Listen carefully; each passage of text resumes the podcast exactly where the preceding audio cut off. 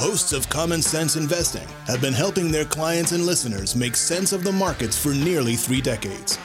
Using a conservative, diversified, value oriented approach to investing, they strive to make you a better educated, well informed investor. And now here's your host, Eric Whiteman. Well, thank you, and welcome to this edition of Common Sense Investing. I'm your host, Eric Whiteman, partner here at the XML Financial Group. So glad you could join me today. Today, we are talking about the markets, the economy, a little bit about asset allocation, and what worries me. For followers of the market, it seems to me like we've had a subtle change here the last few days where investors are paying more attention to earnings rather than geopolitical concerns. I think that's great because so far, earnings have been pretty darn good, and I think they've been overlooked somewhat. I've mentioned before that at the beginning of the year, analysts were expecting earnings to grow at about 13% for the first quarter. And as time went on and we had more insight to the benefits of the tax changes, those estimates rose to almost 18%. I know it's early, but if earnings announcements keep tracking the way they are, we could very well get close to 20% earnings growth for the quarter. That's spectacular. What's very apparent is this is not your 2017 smooth type of ride market. No, so far this year, we've already had 28 days with more than a 1% swing and a top to bottom move of around 11%. These swings have taken a toll on some investors. The sentiment numbers have basically reset. Now, to refresh your memory, I look at the investor polls as contrary indicators, kind of like George Costanza. You do the opposite of what they say. The AAII, that's the American Association of Individual Investors, the AAII, they do a poll every week. And the numbers last week showed 32% bulls and 36.6% bears. So pretty close to even. But this last reading was the bulls at 26% and the bears at nearly 43%. That's a big pickup in pessimism. Usually, when you have twice as many bears as bulls, that's pretty positive for the market. We're getting close to that ratio, two to one. That's in contrast to last year, where the maximum drawdown was less than 3% all year long. We had incredibly low volatility, and really, investors had forgotten what it's like to see the market go down. But the reality is, over the last 100 years, on average, the market has declined by 3% or more every 22 days. I think volatility is going to hang around for a while. So I suspect that we'll have a bumpy ride, but ultimately we'll end up higher than where we started the year at. Yes, there are a lot of things that could go wrong, but that's why you should own good quality companies run by good managers who are acting on the shareholders' behalf. And you should give yourself a margin of safety when you buy them. Now, I'm not a macro economist. I don't even play one on TV, but it doesn't take one to figure out the US economy looks to be in good shape. Unemployment is at a 17, 18 year low real household and disposable income has moved to all time highs, and individual debt service levels are down. That's the money you pay towards mortgages, car loans, and credit cards. And part of that is because of the low interest rates. Thus, when income is up and debt service is down, people start feeling pretty good about themselves and their situation. You already know that consumer spending accounts for about 70% of GDP. And it's generally a source of stability for the economy. So that's good. Since January 1st of 2013, real spending is up nearly 15%. Or if you annualize that out, that's about two and three quarter percent a year. That's pretty fantastic too. People are spending almost 3% more every year for the last five years. Obviously, this is going to show up in the consumer confidence numbers. They've been rising over the last five years, and we're about as high as we've been in the last 10 years. Even new households are being formed. The millennials are moving out of the basement and they're starting to buy houses. And that's why I like people like DR Horton, symbol DHI, and Lowe's, symbol LOW, which I've talked about on previous shows. It doesn't appear, at least to me, that we're overbuilding at the moment, but we'll probably eventually get there. It's a boomer bust type industry. I see lots of building going on, but again, from a historical perspective, we still aren't anywhere near excessive levels.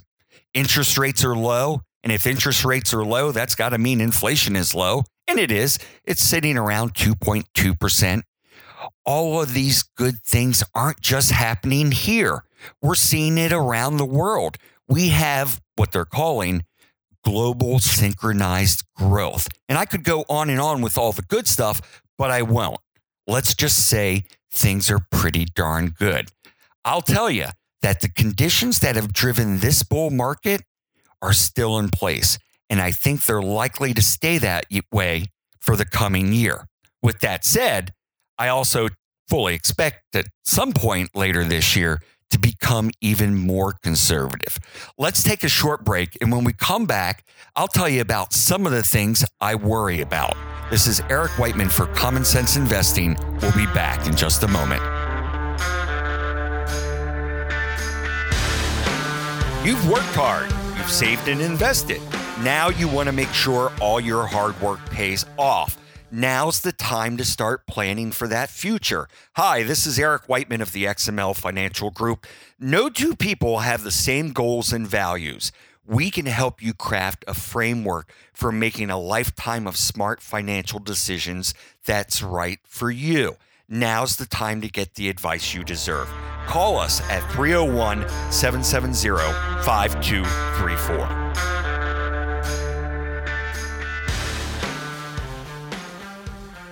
Well, thank you, and welcome back to this edition of Common Sense Investing. I'm your host, Eric Whiteman.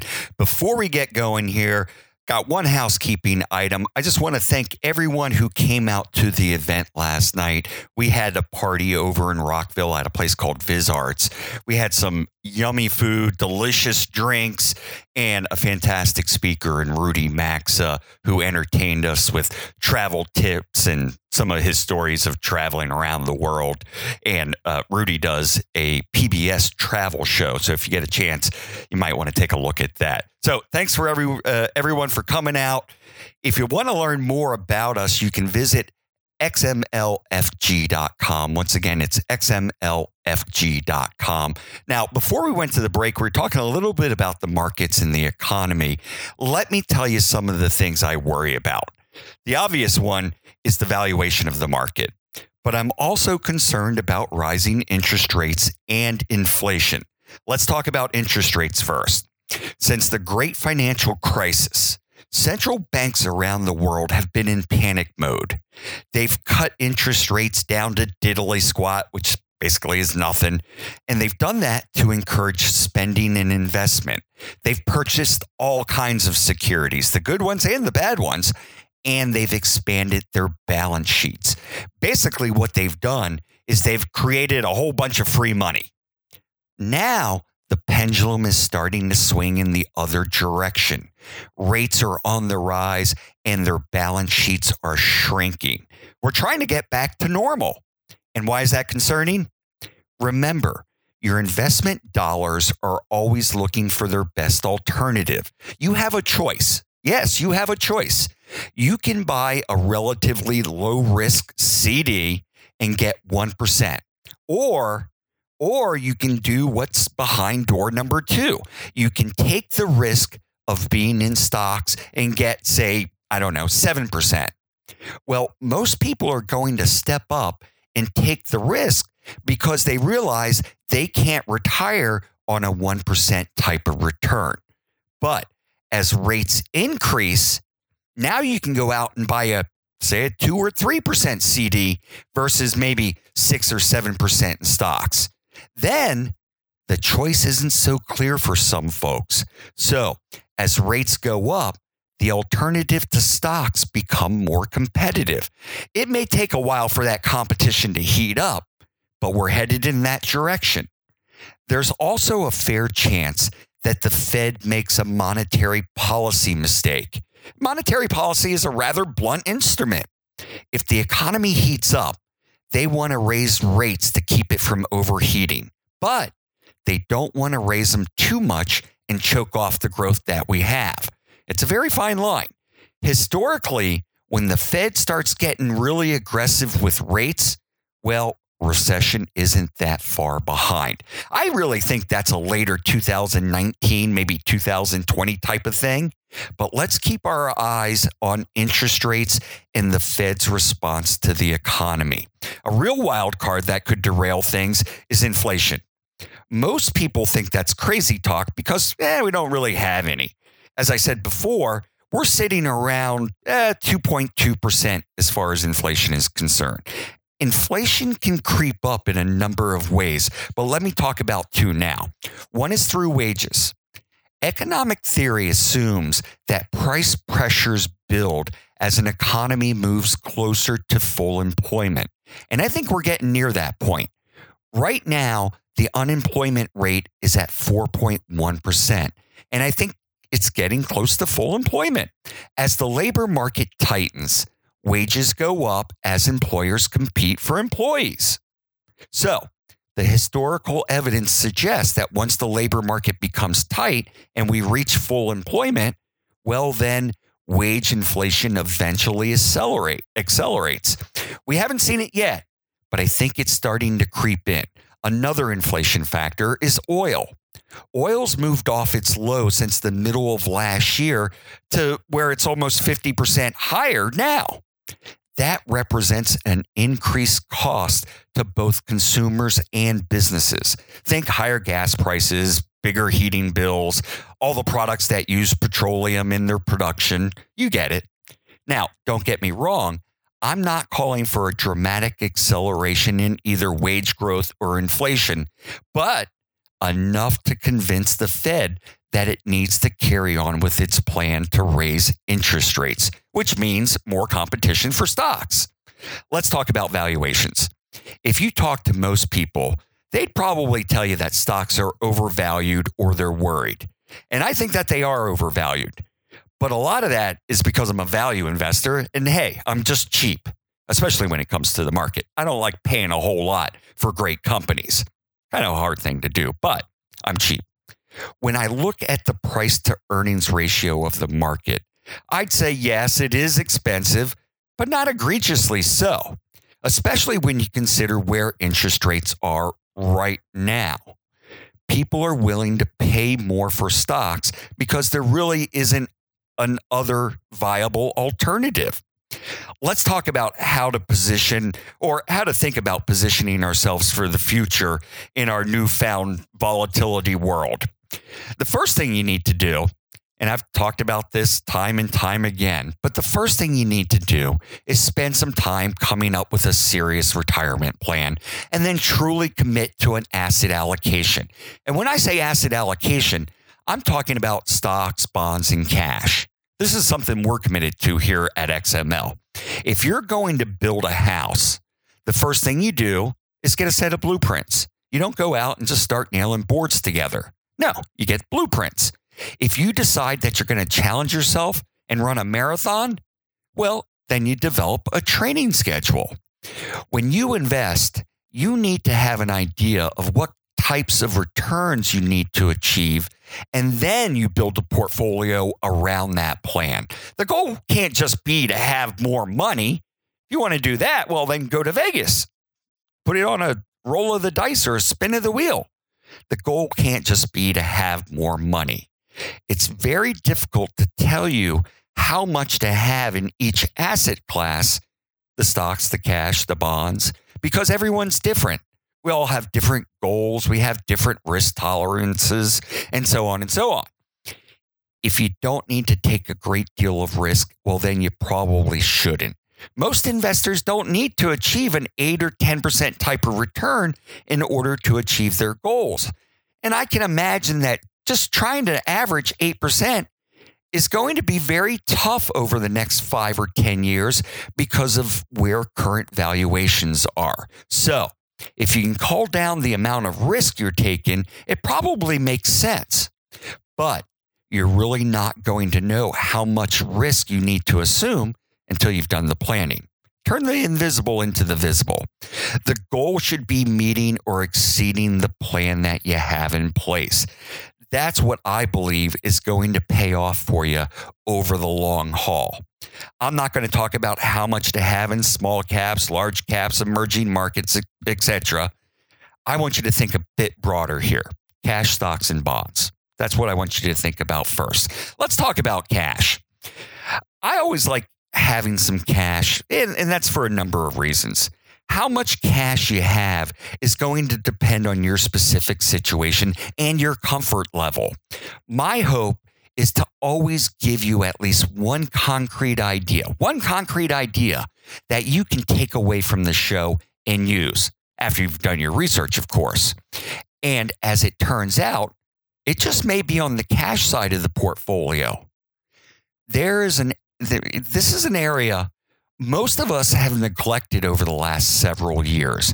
If you remember back to the financial crisis, money markets went to basically yielding nothing. And then we got kind of accustomed to it, didn't we? During that time, back in 2009 or so, during that time, I got a lot of calls from people asking me where they should put their cash so that they earn something on it. And at that time, it didn't make a lot of sense for folks to swap banks or or money markets just for an extra one or two basis points. It really didn't seem like it was worth the trouble. Trouble. Now it's a little different. As the Fed has been raising short-term rates, some of the alternatives may look more attractive to you now. If you have a portfolio with 10% cash, you may want to look at something like a I don't know, a 3-month CD for some of that cash and pick up some extra yield. Now, you won't get rich, but think about it. I'll use round numbers here. If you have a million dollar portfolio and you have a 10% cash position, well, you have 100,000 in cash. If you're in a money market and it's paying you say a third of a percent or 30 basis points, well then you're getting $300 a year in income. If you can take that money and you can get, well, let's say we pick up an extra percent. So you're getting 1.3% in short term, safe type CD stuff. Well, you're getting $1,300 now. That's basically $1,000 a year more. I'll take that. Look at what you're getting on your cash and look at alternatives for it. Let's talk about stocks. I would generally like to have more equity exposure than some of the old rules of thumbs would have it. One reason is because we're living longer and we're going to need more money in retirement. And another reason is that rates are on the rise. And I'll talk about that in a minute. I think the bulk of an equity portfolio should be in core type holdings. Those are the high quality companies you buy with the intent of holding forever. You're not going to trade them. You're not going to buy them and then sell them a day later because you made a dollar off of them or something. No, you may do some pruning or planning, but you're not trading them. I would say eh, maybe 60% of your stock portfolio should be in core holdings. The rest could be in what I call longer term trades. These are businesses that are more cyclical in nature, like the home builders and uh, the energy patch, both of which I like right now. These type of cyclical businesses go through boom and bust cycles. So there are times you buy them and then times, well, you shouldn't buy them. With the economy pointed in the right direction, the cyclicals make more sense than the staples right now. Bonds wisdom has it that as interest rates rise, bond prices should th- theoretically fall. And the longer the maturity, well, the harder the fall. Think of it this way. And again, I'll oversimplify and I'll exaggerate here just to make my point. But if you own a one year CD paying 1%, and suddenly the rates go up and the bank is now selling 2% CDs, Well, how attractive is the one percenter that you're holding? It's not very attractive. If you need to sell it, what do you have to do? Well, you have to lower your price to make it more attractive compared to the two percenter. Or else I'd just go out and buy the 2% CD. But really, you probably don't care all that much because, hey, it's a one year CD and you can hang on for that long. But, but, let's say you bought a 10 year CD at 1% and rates are rising. It's going to affect you a lot more. So here we are. We suspect that we'll get two or three more interest rate increases this year and more next. So what do you think is going to happen to bond prices? Well, I think it goes they go down. And I think this argues for less bonds than you may have owned in the past. But again, everyone's different and you need to focus on your plan. If I were buying bonds, I would keep my maturity short in duration and roll up the year curve, yield curve. In other words, as my three month CD comes due, well, I can just buy the next higher yielding one and on and on and on and on. Call it rolling up the yield curve. So to sum it up, you're not paying as much of a penalty as you were for holding cash, but you're still losing purchasing power. If you're getting 1% on cash and inflation is at 2%, well, you can buy 1% less every year. And that may be worth it to hold cash. Stocks are going to be much more volatile, as I said, than they were last year, and fixed income alternatives become more appealing as time goes on because of the rising interest rates. For bonds, as I said, I'd keep my duration short. That's about all the time we have uh, for today. We'll be back next week. And until then, remember, it's just as important to protect your assets as it is to grow them.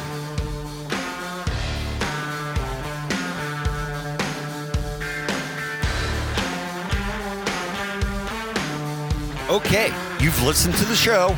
Now it's time for the really good stuff. So listen up. It's the disclosures. The things I talked about during the show, well, they're just my opinion and may or may not necessarily be those of the XML Financial Group.